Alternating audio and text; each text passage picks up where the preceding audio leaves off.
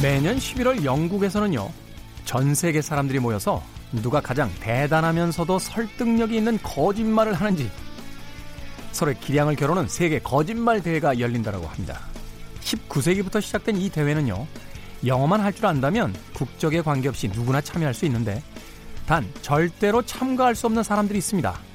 바로 변호사와 정치인. 평소에 거짓말을 밥 먹듯이 하기 때문에 이미 상당한 이점을 갖고 있어 대회의 공정성을 해친다. 주최 측이 설명한 이유, 여러분도 공감하십니까? 김태훈의 시대음감 시작합니다.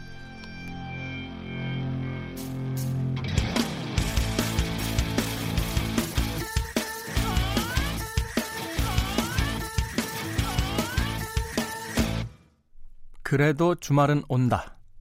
시대를 읽는 음악 감상의 시대음감 김태훈입니다.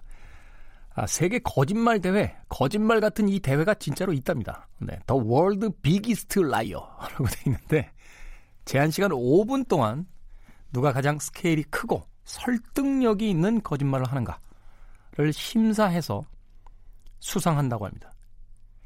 대회에 등장했던 가장 유명했던 거짓말 중에 하나가요, 대회 초창기에 출전한 카톨릭 성직자가 난 태어나서 한 번도 거짓말을 한 적이 없습니다 하는 거짓말이었대요. 아깝다. 내가 먼저 할 수 있었는데. 이 거짓말은 청중들의 기립박수를 예, 받았다고 합니다. 누구나 할 수 있는 거짓말이지만, 아, 이 거짓말을 한 분이 카톨릭 성직자였기 때문에 그 아이러니한 상황에서 아마 웃음이 터져나왔던 것이 아닌가 하는 생각이 드는군요. 그 밖에 우승자들의 거짓말을 보면요, 원자력 발전소 직원이었던 글렌 보일랜드라는 인물은 찰스 황세자가 달팽이와 경주를 벌였다라는 거짓말을 했고, 코미디언인 수 퍼킨스는 기후변화로 인해 모든 사람들이 낙타를 타고 출근한다라는 거짓말을 해서 우승을 차지했다고 합니다. 그런데 이 주최 측의 재미있는 아, 참가 요건이 바로 정치인과 변호사는 이 대회에 참가할 수 없다. 평상시에 워낙 갈고 닦은 실력들이 있어서 어, 아마추어들이 상대하기엔 역부족이다. 그래서 이건 순수한 아마추어들의 대회이기 때문에 절대로 정치인과 변호사는 참가할 수 없다 하는 이야기를 했다라고 합니다. 이걸 웃어야 됩니까? 울어야 됩니까? 영국 정치계에 그 유명한 농담이 있어요. 남자의 정자와 정치인들의 공통점. 사람 될 확률이 몇 억분의 일도 잘 안 된다. 뭐 이런 이런 영국 정치 그 유머가 있는데, 더 웃긴 건 영국 정치인들은 자기들이 그 유머를 이야기하고 깔깔거리고 웃어요. 네. 어찌됐건 남의 나라 이야기이긴 합니다만 우리에게까지 큰 웃음과 함께 깊은 생각을 끌어내는 것은 결코 바다 건너 다른 나라의 이야기만은 아니지 않나 하는 생각이 들었습니다. 최근에 정당들이요, 총선 일 호 공약을 발표를 했습니다. 민주당 여당에서는요, 무료 공공 와이파이망의 전국 확대를 이야기했어요. 아이티 강국답죠. 말하자면 정보와 이 디지털 기기의 사용에 대한 어떤 어, 공평함, 평등함을 만들기 위한 조치다라고 이야기를 했고요. 한국당에서는 재정건전화법 발의, 탈원전 정책 폐기, 노동시장 개혁 이라고 돼 있는데, 공수처법 폐지가 사실은 일 호 공약으로 먼저 있었었죠. 네. 정의당은 무주택 서민 구 년까지 전월세 보장, 청년 일 인 가구 주거지원 수당이라고 공약을 발표했습니다. 정치인들의 공약 아, 지켜보겠습니다. 제발 내년에는, 아니 내년까지는 아니더라도 몇 년 후에는 세계 거짓말 대회에 좀 참가할 수 있는 요건을 갖춰주시길 부탁을 드리겠습니다. 자, 시대 이슈들 새로운 시선과 음악으로 풀어보는 시대 음감. 토요일 일요일 오후 두 시 오 분, 밤 열 시 오 분 하루 두 번 방송이 됩니다. 팟캐스트로는 언제 어디서든 함께 하실 수 있습니다. 우리 담당 피디님이요, 이 곡 꼭 들어야 된다고. 네, 스카이캐슬에 나왔던 하진의 곡입니다. We all lie. We all lie. Tell you the truth. Sometimes we live and mislead.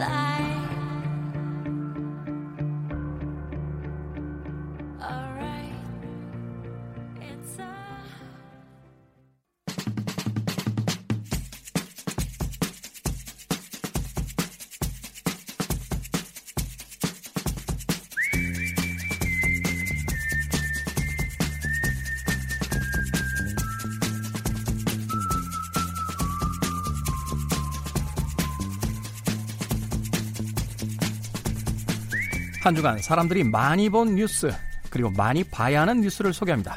Most and Must. 휴가를 떠난 김양순 기자를 대신해 케이비에스 팩트체크팀의 오귀정 기자 나오셨습니다. 안녕하세요. 안녕하세요. 오귀정 기자 오기 전에 우리 피디가 네. 오귀정 기자 별명 아냐고. 아, 네. 목미 얼더미. 네. 네. 목소리 미녀, 얼굴은 더 미녀. 아, 네. 부끄러운 별명이긴 한데 요즘은 좀 바뀌어가지고요. 목소리 미안, 얼굴은 더 미안. 좀 바뀌었습니다. 아닙니다, 네. 아닙니다. 별명이라는 게 되게 과장되게 마련인데 어, 여러분들 라디오를 청취하시는 게 참 한스러울 정도로 미녀십니다. 네. 아유, 감사합니다. 이런 고품격 음악 그리고 시사 프로그램에 나올 수 있어서 너무 영광입니다. 그렇죠. 제가 사실 또 너무 팬이어가지고요. 아니, 이 프로그램을 사실은 라디오 들을 일이 거의 없어가지고 시간대에 주말이니까 네, 또. 주말이니까. 네. 그래서 사실 못 듣고 있다가 이걸 이제 준비하면서 들었어요. 근데 제가 너무 재밌어가지고 한 달치를 거꾸로 다 찾아서 들었는데 네. 너무 재밌더라고요. 네, 국장님 이하 사장님 이상 사장님에게 네, 꼭 말씀 네, 부탁드리겠습니다. 너무 훌륭한 프로그램이라고 생각합니다. 네. 고맙습니다.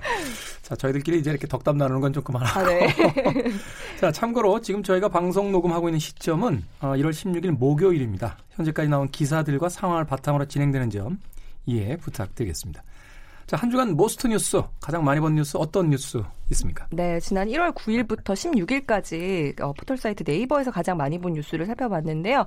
우선 제일 많이 본 기사는 트럼프 미국 동부시간 오전 열한시 이란 관련 대국민 성명이라는 기사였습니다. 키워드로는 뭐 트럼프, 이란, 그리고 우크라이나까지 들어가더라고요. 네, 거의 뭐 일촉즉발이었죠. 전쟁 직전까지 갔다가. 네. 팔일 새벽에 이란이 솔레이마니 그 사령관을 암살한 데에 대한 보복으로 그렇죠. 미군 기지를 공습하고 그거에 대해서 어떻게 대응할지 미국이 막 논의를 하다가 이때 당시에 트럼프 미국 대통령이 대국민 성명을 발표하겠다라는 예고를 했을 때 그때 네. 세계의 이목이 집중됐던 시점이었죠. 전쟁이 선포가 될 것인가 말 것인가 뭐 이런. 선전포고가 있지 않겠느냐 네. 하는 예측이 좀 있었고. 네. 그런데 조금 더 깊게 들어가 보니까 이란 쪽에서 그 공습하기 전에 이라크 쪽에다 미리 알려줬다며요. 네, 그렇다고 하더라고요. 네, 네. 그러니까 결국은 일종의 뭐 바둑 둘 때 그런 이야기 하는데 이제 절묘한 타협점을 음, 찾아내서 네. 어, 다행히 예. 그 전쟁의 위험에서는 조금 벗어난 것이 아닌가 하는 또 생각이 드네요. 예, 인명 피해가 없는 곳을 골라서 또 했을 것이다. 뭐 이런 추측도 있었습니다. 미국에 대한 뭐 정치적 입장이야 우리가 익히 알고 있습니다만 조금 그 걱정되기 시작한 것이. 그 남북 관계부터 시작해서 네. 어, 북미 관계까지 또 이 이란과의 이런 그 무력 대결까지 보면 트럼프가 해외 정세를 자신의 어떤 정치적 그 이, 이익을 음. 위해서 너무 사용하고 있다라는 그런 음. 또 이 분석들이 최근에 많이 나오고 있는데 점이 있죠. 예, 네. 그렇게 이란이랑 사이가 안 좋아지면서. 과연 북한, 대북 정책은 어떻게 펼 것인가 이런 게 이슈가 됐었는데 오히려 북한에는 친서를 전달하는 그런 네. 퍼포먼스를 또 보여주면서 한 발짝 물러서는 그런 정치적인 모습을 보여줬죠. 싱가포르에서 그 김정은 위원장하고 만날 때만 해도 그렇게 이뻐 보였는데 최근에 좀 미워요. 자, 다음 뉴스 소개해 주시죠. 네, 두 번째는 어, 이게 또 지난주랑 계속 이슈가 연장선상에 있다 보니까 좀 비슷한데요. 네. 어, 두 번째 많이 본 뉴스 단어는 역시나 뭐 추미애 그리고 윤석열이었습니다. 추미애와 윤석열. 네, 추미애 네. 법무부 장관과 윤석열 검찰총장의 갈등이 계속해서 이슈가 되고 있는데요. 검찰 인사를 단행한 데에 대해서 비판을 많이 받고 있잖아요. 근데 그중에 그렇죠. 하나가 검찰청법을 위반했다. 이런 지적이 있었는데요. 검찰청법 삼십사조에 이런 게 있다고 해요. 그 인사를 할 때는 어, 법무부 장관이 검찰총장의 의견을 들어서 검사 네. 보직을 대통령한테 제청한다. 뭐 이런 조항이 있는데 이거를 추미애 장관이 어, 어겼다. 초법 적인 행동을 했다. 이런 비판이 있고 반대로 추 장관은 아니다. 윤석열 총장이 항명을 한 것이다. 네. 이렇게 서로 맞서면서 갈등이 있었습니다. 아직도 공방 중이에요. 법무부와 건, 검찰이 원래 이렇게 대립하는 사이였나요? 원래는 그러니까 이 검찰청법 삼십사조가 들어오게 된, 요 조항이 들어오게 된 배경이 또 재밌었는데, 원래 관행상은 이제 그 법무부에서 검찰총장의 어떤 의견을 들어서 검찰청에 인사를 했던 그런 관행이 계속되다가 이천사년에 강금실 전 법무부 장관이 이제 취임하면서 네. 요런 인사 가지고 갈등을 빚으면서 요런 조항이 들어왔더라고요. 그래서 검찰에서는 검찰총장이 어, 의견을 내서 인사를 하는 게 관례였다라고 주장을 하고, 그리고 법무부에서는 그게 관례도 아닐 뿐더러 그런 관례라고 하는 것은 굉장히 잘못된 거다. 음, 네, 잘, 잘못된 관습이다. 네. 바꿔야 되는 것들이다. 네, 어. 이런 주장이 나오고 있습니다. 여기에 대해서 뭐 여러 가지 이야기가 있었죠. 그 검찰이 자신들의 독립성만을 주장하면서 법무부 음. 장관의 어떤 그 말하자면 요구에 대해서 항명했다 하는 네. 비판이 있었던 반면에 또 그 추미애 장관의 어떤 그 이 딕션이라고 하나요? 그 말을 또 꼬투리가 잡혀서 명을 거역했다라고 네. 하는 게 좀 조선시대냐 뭐 이런 이야기도 네. 나오기도 했는데 아무튼 법무부와 검찰의 대립 어디까지 가는지 좀 지켜봐야 될 것 같습니다. 다음 뉴스도 소개해 주시죠. 요 앞에 소개해드렸던 뉴스 소비가 압도적으로 많았고요. 네. 그리고 또 하나 이제 그거를 제하면 좀 이슈가 됐던 것 중에 수학 그 스타 강사 모 스타 강사가 음. 용접 기술사를 비하하는 발언을 수업 도중에 해서 한번 논란이 됐습니다. 아직도 이런 이야기 하시는 분들 계신가요? 어떤 직업을 가지고 사람을 비하하는 네. 분들? 저희 옛날에 보면 그런 얘기 하잖아요. 공부 이렇게 너네도 공부 안 하면은 어, 추운데 추운 데서 일하고 더울 때 더운 데서 일한다. 아니면 공장 가서 일한다. 뭐 이런 얘기가 옛날 그 정말 꼰대라고 불리는 그런 선생님들한테서 나왔던 얘기인데 이게 이제 다시 나오면서 이슈가 되는 거죠. 그렇죠. 예전에 그것도 황당한 일들 많았어요. 지금 생각해보면 가르침을 그 전한다는 학교에 음. 가장 폭력적인 사건들이 많았고 또 학교 교훈이나 뭐 가 그 이 학 그 급훈 이런 거 옆에다가 뭐 몇 시간 더 자면 뭐 직업이 바뀌고 뭐 배우자가 바뀌고 배우자 뭐 얼굴이 바뀐다 뭐 이런, 뭐 이런 네. 것들을 떡하니 써놓고서는 아이들에게 공부를 하라고 이야기했다라는 건 네. 말이 안 되는 건데 사실 이제 다 지나간 어떤 시대의 야만성 같은 건데 지금 시대에도 이런 이야기를 하시는 분이 있다는 게 참 뭐라고 이야기해야 할지 모르겠네요. 그러니까 이게 배경이 사실은 그 왜 수능 보시지 않으셨 저는 그렇죠? 학력고사 세대예요. 아, 네. 요즘 보면 수능이 되게 복잡하긴 한데 수능이 네. 가형이 있고 나형이 있더라고요. 네. 근데 이제 가형은 좀 약간 수학에 자신 있는 이과생들이 보는 거고 나형이 이제 문과생들이 보는 것 같은데 네. 이제 가형의 칠 등급을 받은 애들이 나형의 일 등급 받는 애들보다 낫다 이런 이제 그 학생들이 인터넷에 댓글로 막 그렇게 올렸어요. 채팅창에다가. 그러니까 이 선생님은 나형 일 등급 받는 애들을 약간 두둔하기 위해서 한 말이에요. 사실은. 어. 그러면서 나온 얘기가 가형을 쳐서 칠 등급을 받은, 받는 애들은 진짜 공부 못하는 애들 아니냐. 그러면 호주 가서 용접공을 해야 된다. 돈 많이 준다. 이렇게 얘기가 나온 거죠. 그래서 이게 정말 그 일파만파 커지면서 실제로 호주에 사시는 그 호주에서 용접 일을 하시는 분이 영상을 찍어서 호주에 오려면 비자 따려면 아이엘츠나 토익 시험도 봐야 되고 영어 공부 진짜 열심히 해야 된다. 그리고 기술사 자격증 따기도 힘들다. 이러면서 비판이 일었고 그리고 보니까 그 대한용접협회에서도 용접사를 비하하는 발언이다라고 해서 사과하라고 성명 발표하고 그래서 사과하는 그런 네, 논란까지 빚어졌습니다. 말이 길어져서 그래요. 일 절만 하셨으면 되는데 이 절에서 네. 지금 문제가 생긴 건데 네. 제가 한마디 거들어드리면 그 용접 쉽지 않습니다. 제가 군대 있을 때 용접했거든요. 아, 그래요? 제가 운전병이었는데요. 네. 그 정비병 고참들이 제 차를 잘 안 봐줘서 아, 네. 혼자서 다. 네, 제가 배워서 했는데 그 쉽지 않아요. 어. 어, 특히 이제 산소용접은 그래도 괜찮은데 정기용접은 그 오래 음. 하면 몸에 데미지가 와서 네. 최근에 많이 안 하는 걸로 알고 있는데 쉬운 기술은 아닙니다. 이렇게 비하 네. 어떤 직업이든 뭐 비하해서는 안 되겠습니다만. 그러니까 직업에 귀천이 없다는 게 너무 사실 클리셰한 표현이긴 하지만 그렇기도 하고 요즘 이런 사 차 산업혁명 시대에 정말 다양한 직업들이 많이 생겨나고 있잖아요. 네, 그렇죠. 그리고 정말 어떤 기술에 특화된 그런 직업들도 많은데 뭐 예를 들면 앱 개발자라든지 뭐 클라우드 분야의 어떤 기술자라든지 뭐 이런 정말 특화된 그런 분야를 하시는 분들이 많은데 오히려 많이 배워서 네 많이 배워서 또 나쁜 뭐, 짓 많이 하죠. 네 나쁜 짓 많이 하고 힘들게 사시는 분들도 있고 세상 이상하게 만들어 놓은 건 다 많이 배운 분들이 만들어 놓은 거예요. 네 아니, 지난번에 방송 들으니까 왜 네. 최강희 평론가님이 발리 가려고 투잡 뛴다는 말씀을 또 하시고 네 이렇게 먹고 살기 힘든데 네. 직업에 귀천이 어디 있습니까? 그거를 귀천이 있다고 생각하는 것 자체가 그. 이미 구시대의 사람이라는 것을 스스로 인증하는 거예요. 네. 네. 뭐 안타까웠습니다. 아무튼 좋은 의도로서 하신 이야기인 건 알겠는데 음, 직업관이라든지 또 세계관에는 조금 음, 낡은 것이 아닌가 한번 좀 점검하는 계기가 되셨으면 하는 바람입니다. 자, 한 주간에 가장 많이 본 머스트 뉴스 소개를 해주셨고요. 이번 주에 아, 이 뉴스 꼭 전해드리고 싶다. 머스트 뉴스. 어떤 뉴스입니까? 네, 저는 배드파더스에 대한 얘기를 좀 해보려고 합니다. 배드파더스. 네. 나쁜 그러니까, 아빠들. 나쁜 아빠들인데 이 배드파더스는 어, 사이트 이름이에요. 양육비를 지급하지 않는 부모들의 신상을 공개하는 사이트. 근데 양육비 안 주는 부모들을 신상을 공개했더니 그 신상 공개 대상이 된 사람들이 나의 명예를 사실적시로 인한 명예를 훼손했다라고 해서 소송을 걸었죠. 네. 고소를 했고 그게 어, 국민 참여 재판이 열려서 선고가 내려졌는데 무죄가 났습니다. 무죄. 예. 이게 재판에 갈 일입니까?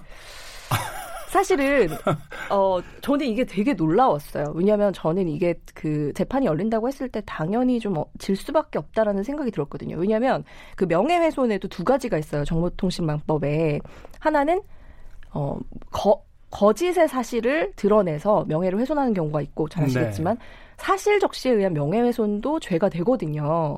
뭐 그렇긴 하죠. 예, 네네. 그래서 어, 이 사실적시에 의한 명예훼손으로 인정이 되지 않을까라고 생각했는데 이게 재판에서는 국민 배심원 일곱 명의 전원 만장일치로 무죄로 결론이 나서 음. 어, 저는 아직 사법정의가 살아있다라는 생각이 들기까지 했거든요.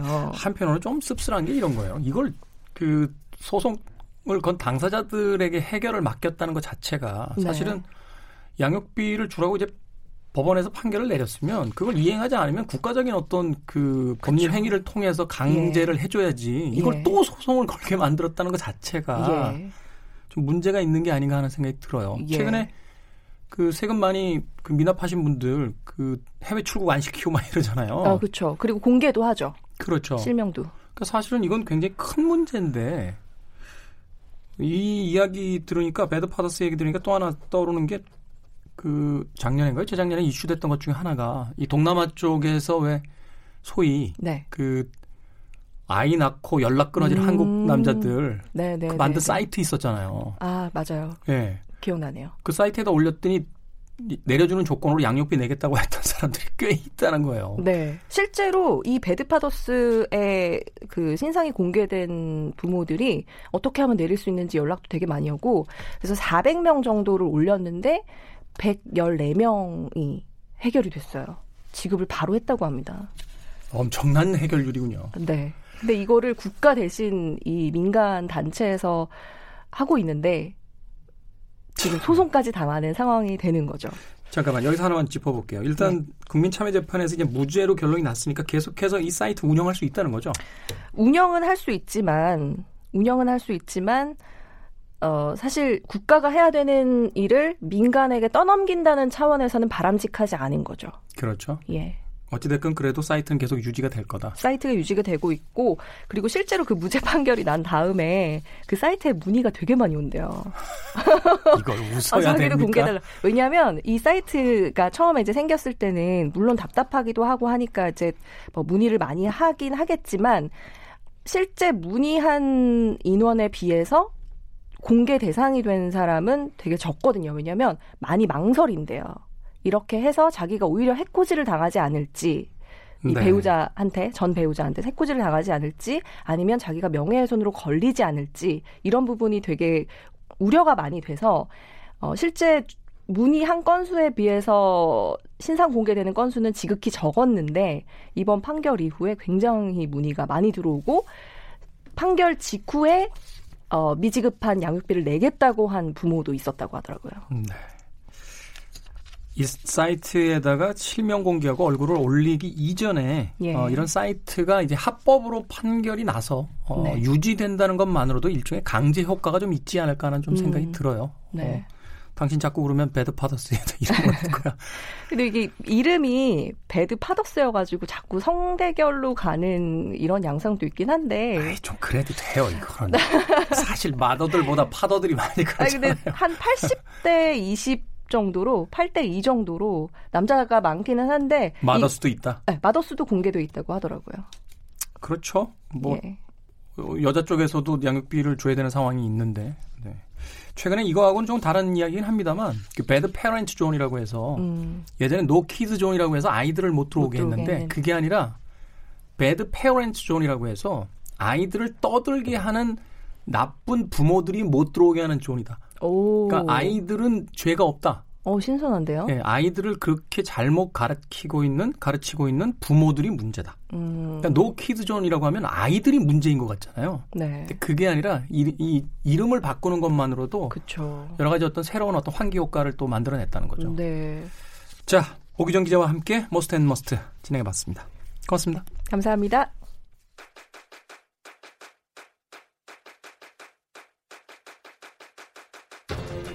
그래도 주말은 온다. 김태훈의 시대 음감.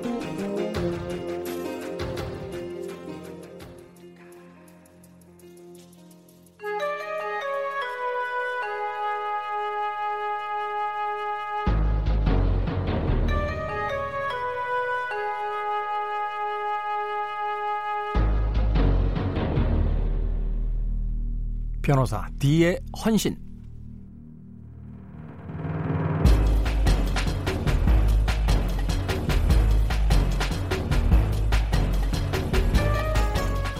추리소설 속에 트렌치 코트를 입고 예리한 눈빛을 반짝이며 사건을 추적하는 탐정이 있다면 저희 시대음감에는 깔끔한 수트에 푸근한 눈웃음을 날려주시는 변호사 D가 있습니다.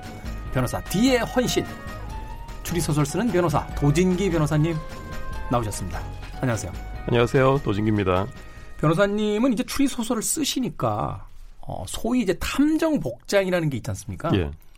그 트렌치 코트에 이렇게 모자, 그리고 손에는 돋보기나 이렇게 파이프를 탁 들고 소설로 이야기하면은 셜록홈즈 같은 느낌이 예, 먼저 그렇죠. 떠오르고 예. 영화로 이야기하면 그 누아르물에 나왔던 저 험프리 보가트 같은 아, 옛날 예. 배우들의 이미지가 떠오르는데 이런 이미지는 언제부터 좀 만들어진 걸까요? 말씀하신 대로 역시 셜록홈즈겠죠. 그 이전까지는 이런 탐정 캐릭터 자체가 없었고요. 그렇죠. 예, 뭐, 네. 뭐 원, 원초적인 모습이 그 포우가 썼던 오기스트 뒤팡이 나오는 단편이 있었는데 도둑맞은 편지. 예, 바로 그겁니다. 네. 그리고 이제 코난도 이 셜록 홈즈를 쓰면서 이 영혼이 불변하는 이런 캐릭터의 전형을 만들어낸 거죠. 네. 그런데 예. 뭐 참고로 말씀드리면 코난 도일하고 제가 생년월일이 같습니다. 생일이 같습니다. 아 그렇습니까? 예. 어, 이 기묘한 어떤 평행 이론이 생각이 나는데 코난 도일도 사실 이제 안과 의사이면서 그 추리소설 작가였잖아요. 예. 변호사님은 이제 변호사님의 어떤 그 법률적 어, 직업을 가지고 계시면서 이제 추리소설을 쓰시니까 그러네요. 어, 코난 도일과 같은 생년월일을 가진 어, 도진기 변호사님과 함께 예, 예, 의미는 없지만 저도 추리소설 참 많이 좋아했어요. 제가 그 코난 도일의 묘지까지는 못 가봤는데 어, 파리에 갔을 때 모리스 르블랑 묘지를 찾아간 적이 있어요. 아, 그게 어디 있나요? 그게 어, 아마 몽파르나스 아. 어, 묘지 아니면 제가 조금 헷갈리는데 아마 베를라쉐즈 그 둘 예. 중에 하나였던 걸로 기억이 됩니다. 아마 몽파르나스 묘지였던 걸로 기억이 되는데 예. 그 엄청나게 큰 그 묘비석에다가 그 레종 도네르를 받은 그러니까 말하자면 프랑스의 최고 훈장을 받은 이제 작가다라고 돼 있는데 다른 이 묘지에는 관광객들이 와서 막 이렇게 꽃도 주고 많이 가는데 모리스 르블랑을 잘 모르시나 그 묘비석에는 꽃들이 없어서 어 제가 가져간 그 동전 하나 이렇게 놓고 왔다는 아주 의외인데요. 네 그런 기억이 있습니다. 예. 자 어, 오늘 또 어떤 사건을 통해서 그 시대에 대한 이야기를 또 짚어주시겠습니까? 예, 오늘은 이천십이 년에 있었던 어떤 유괴 사건을 말씀을 드리려고 하거든요. 이천십이 년에 있었던 유괴 사건. 예, 그 통상 이제 유괴 사건이라고 하면 이제 김 선생님 같은 경우는 범인이 그 다음 아이를 유괴한 다음에 어떤 행동을 취할 거라고 생각하세요? 일단 전화하겠죠. 내가 당신의 아이를 유괴했으니까 돈을 준비해라. 당연한 수순이겠죠. 이게 패턴 아닌가요? 예. 네. 이 사건에서는 범인이 아이를 유괴한 다음에 일체의 요구가 없었습니다. 돈을 달라는 말도 물론 없었고요. 유괴를 한 뒤에 전혀 어떤 요구가 없었다고요? 예. 사건의 발단을 보면요. 이천십이 년 서울인데 다섯 살 난 남자아이가 사라진 거예요. 근데 그때 그 같은 현장에 일곱 살 난 아이의 형이 있었어요. 근데 형의 네. 말에 따르면 어쨌든 그 낯선 아줌마가 다가와서 좀 전형적인 말을 합니다. 이 휴대폰에 저장된 강아지 사진을 보여주면서 예쁘지 않느냐.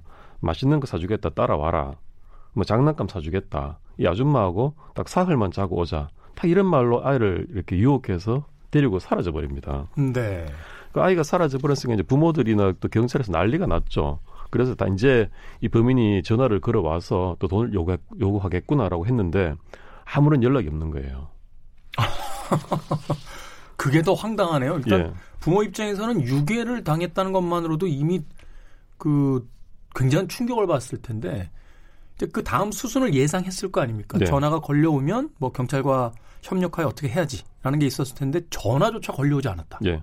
아무런 소식이 없었고요. 그래서 결국 금, 경찰이 이 여성을 이제 추적을 시작합니다. 그래서 씨씨티비를 한 천 대를 다 분석을 했어요. 네. 그 동선을 파악을 했는데 이 여성을 보니까 이 아이를 유괴한 다음에 옷을 갈아입힙니다. 미리 준비를 했다는 거죠.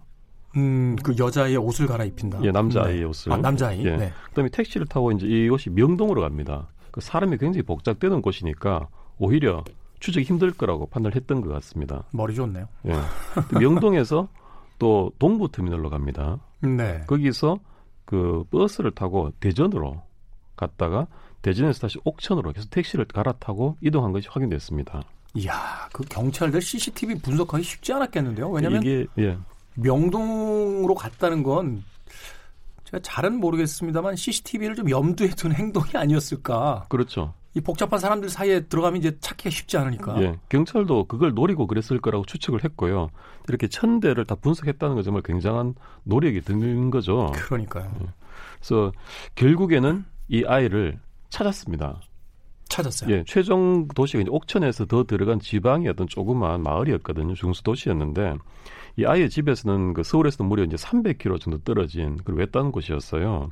그리고 한 가정집이었습니다. 그리고 아이를 유괴한 사람은 오십 대 평범한 가정주부였어요. 가정주부요? 예. 근데 씨씨티비를 확인해 보니까 이 여성이 아이를 납치해서 데리고 갔는데 그 집에서 이 여성의 남편이 굉장히 또 반갑게 뛰어나와서 아이를 맞이해서 들어가는 장면도 나왔어요. 그러니까 아이를 통해서 어떤 몸값을 받아내려고 했던 게 아니라 아이 자체가 목적이었던 거군요. 그랬습니다. 바로. 오. 그래서 이게 남편도 같이 공범으로 아이를 어떻게 같이 한 게 아닌가라고 해서 이제 캐봤는데 이 유괴 사건에는 이 부부의 어떤 칠 년 전의 비밀이 있었어요. 네. 이천십이 년 사건이니까 칠 년을 거슬러 올라가면 이제 이천오 년이 되는데요.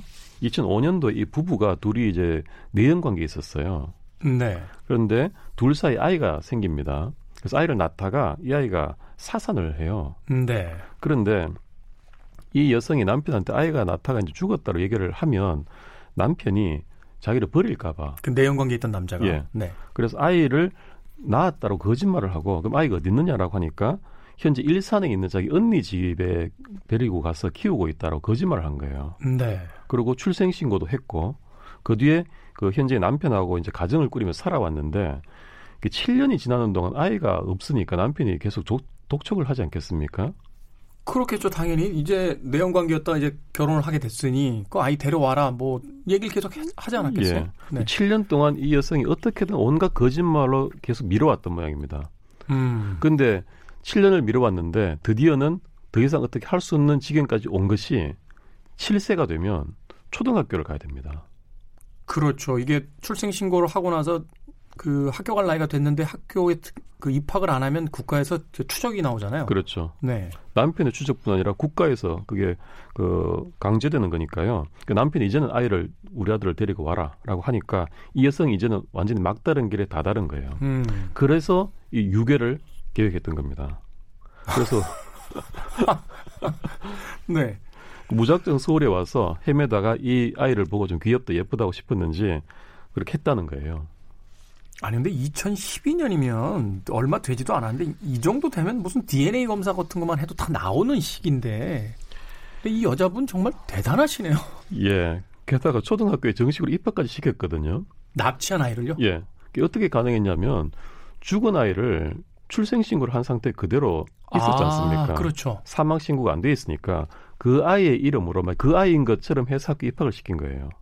그런데 아이가 이미 초등학교에 갈 정도의 나이면 자의식이 조금씩 생기는 나이고 그 상황에 대한 어떤 판단이 그래도 유아적이긴 하지만 이루어지는 나이인데 멀쩡한 자기 부모를 놔두고 어떤 아줌마가 데리고 가서 시골에서 학교로에 입학을 시켰는데 그걸 그냥 받아들였단 말이에요.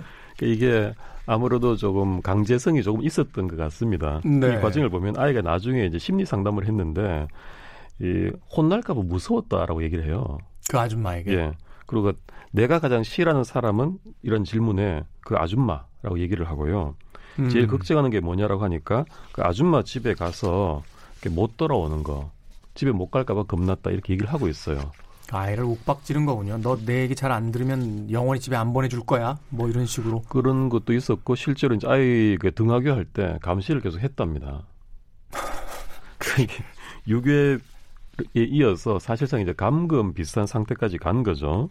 그리고 남편은 공범이 아니라 이제 완전히 속은 거죠. 그러네요. 자기 아들인 어. 것처럼.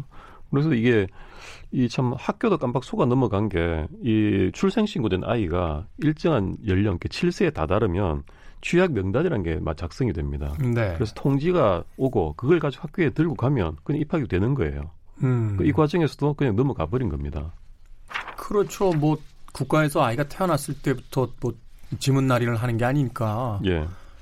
그 부모가 그 취업, 취업 통지서를 가지고 그 나이 또래의 아이랑 와서 입학을 시켜버리면 국가에선 사실 그걸 이제 추적할 수 있는 어떤 방법이 없는 거 아니에요? 없죠.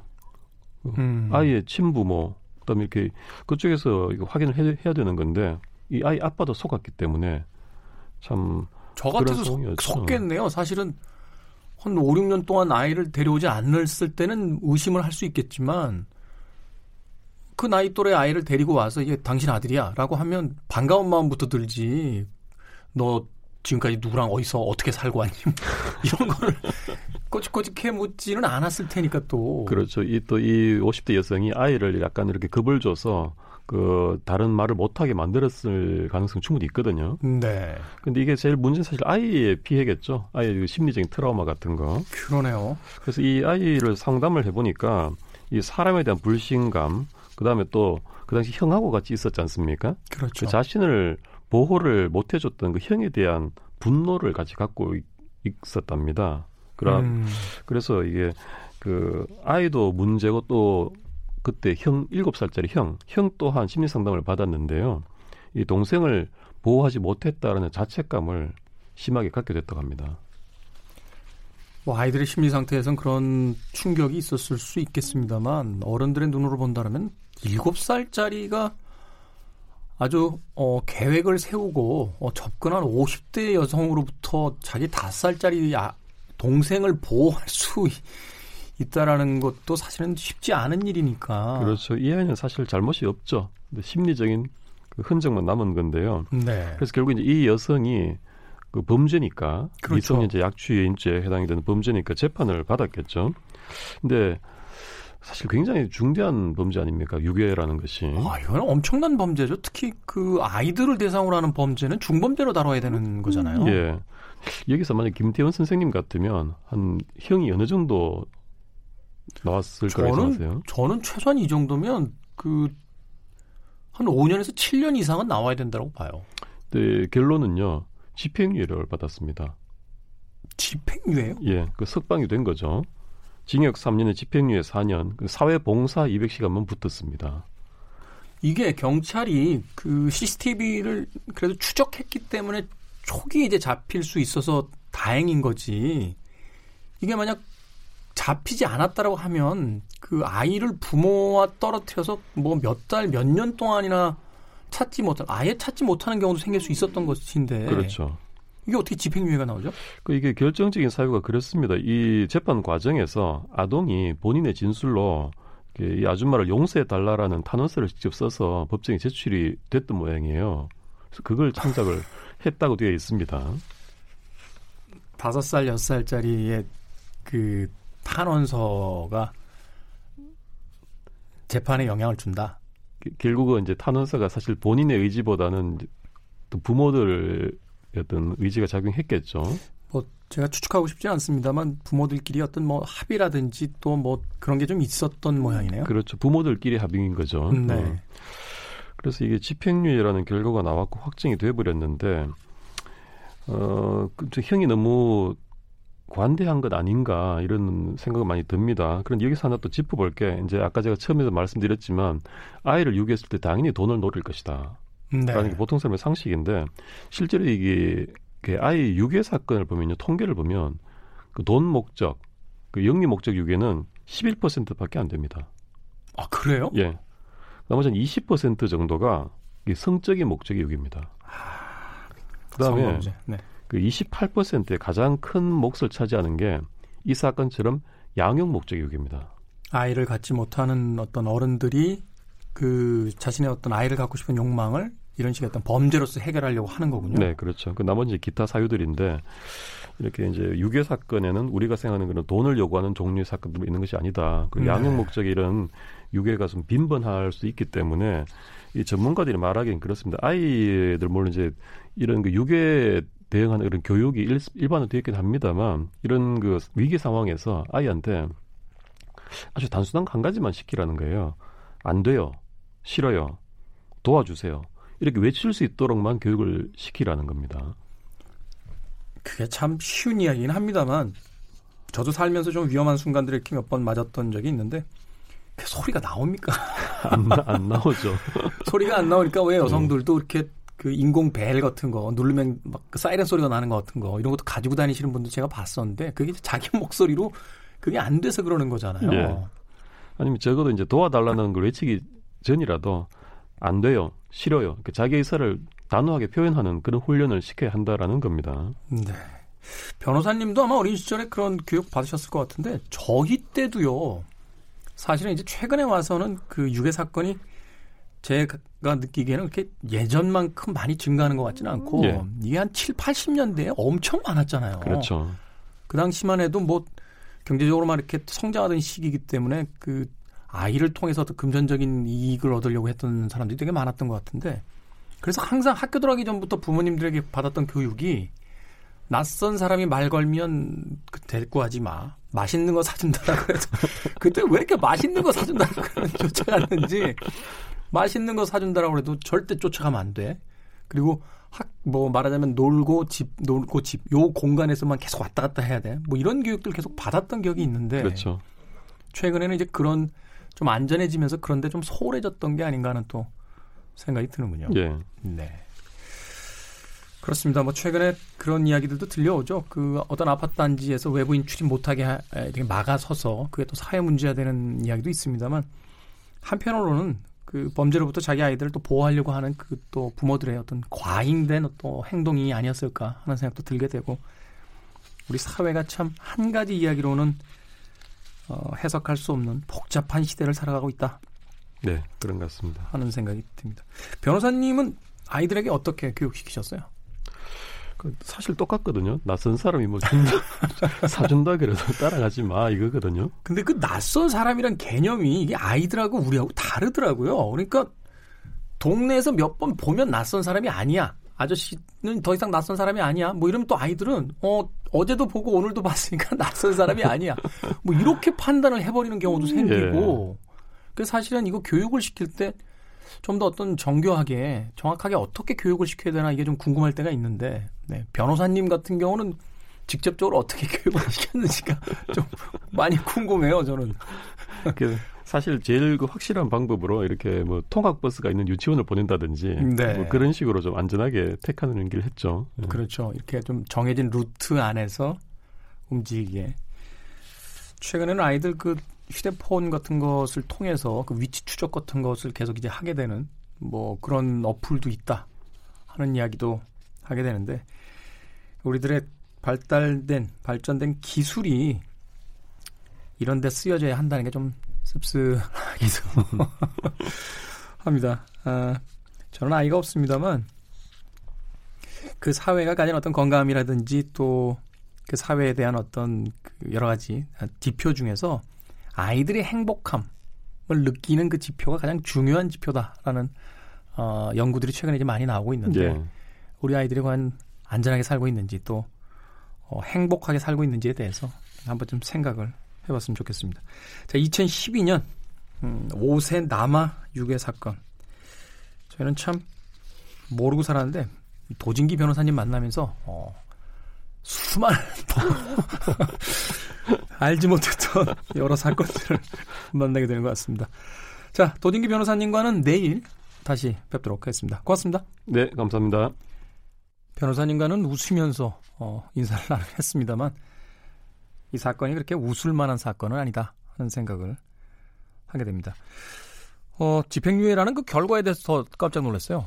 어, 우리나라에서 참 이 아동범죄에 대해서 너무 관대한 것이 아닌가 하는 생각을 하게 되고, 법이라는 것이 또 형평성의 문제, 또 여러 가지 어떤 그 복잡한 어, 개인사에 대한 부분들까지도 다 살펴야 되는 부분이긴 합니다만, 적어도 아이들에 대한 범죄, 특히나 아주 최근에 사회 이슈화 되고 있는 이제 성범죄 같은 경우는 좀 단호한 어떤 음, 사회적인 합의가 있어야 되지 않나 하는 생각이 들어요. 어, 변호사님 계실 때 물어볼 거 그랬네요. 미국 같은 경우는 왜 그 아이들 유괴 사건 벌어져서 그 이렇게 경보 발령하면 그 지역 몇 킬로까지 다 교통 차단되고 최우선적으로 그 범죄 사건에 일단 경찰력이 이렇게 매달리게 되는 어, 그런 상황들을 미국 드라마에서 저희가 많이 봤었는데, 확실히 그런 제도가 있기 때문에 그런 장면들이 영화라든지 드라마에 나오는 게 되는 거겠죠. 우리나라에서도 아이들을 중심으로 한 범죄에는 좀 단호한 대처가 있어야 된다 하는 생각을 해봅니다. 자, 음악 한 곡 들으면서 저도 작별 인사드리겠습니다. 존 H의 Missing You 들으면서 물러갑니다. 지금까지 시대음감의 김태훈이었습니다. 고맙습니다.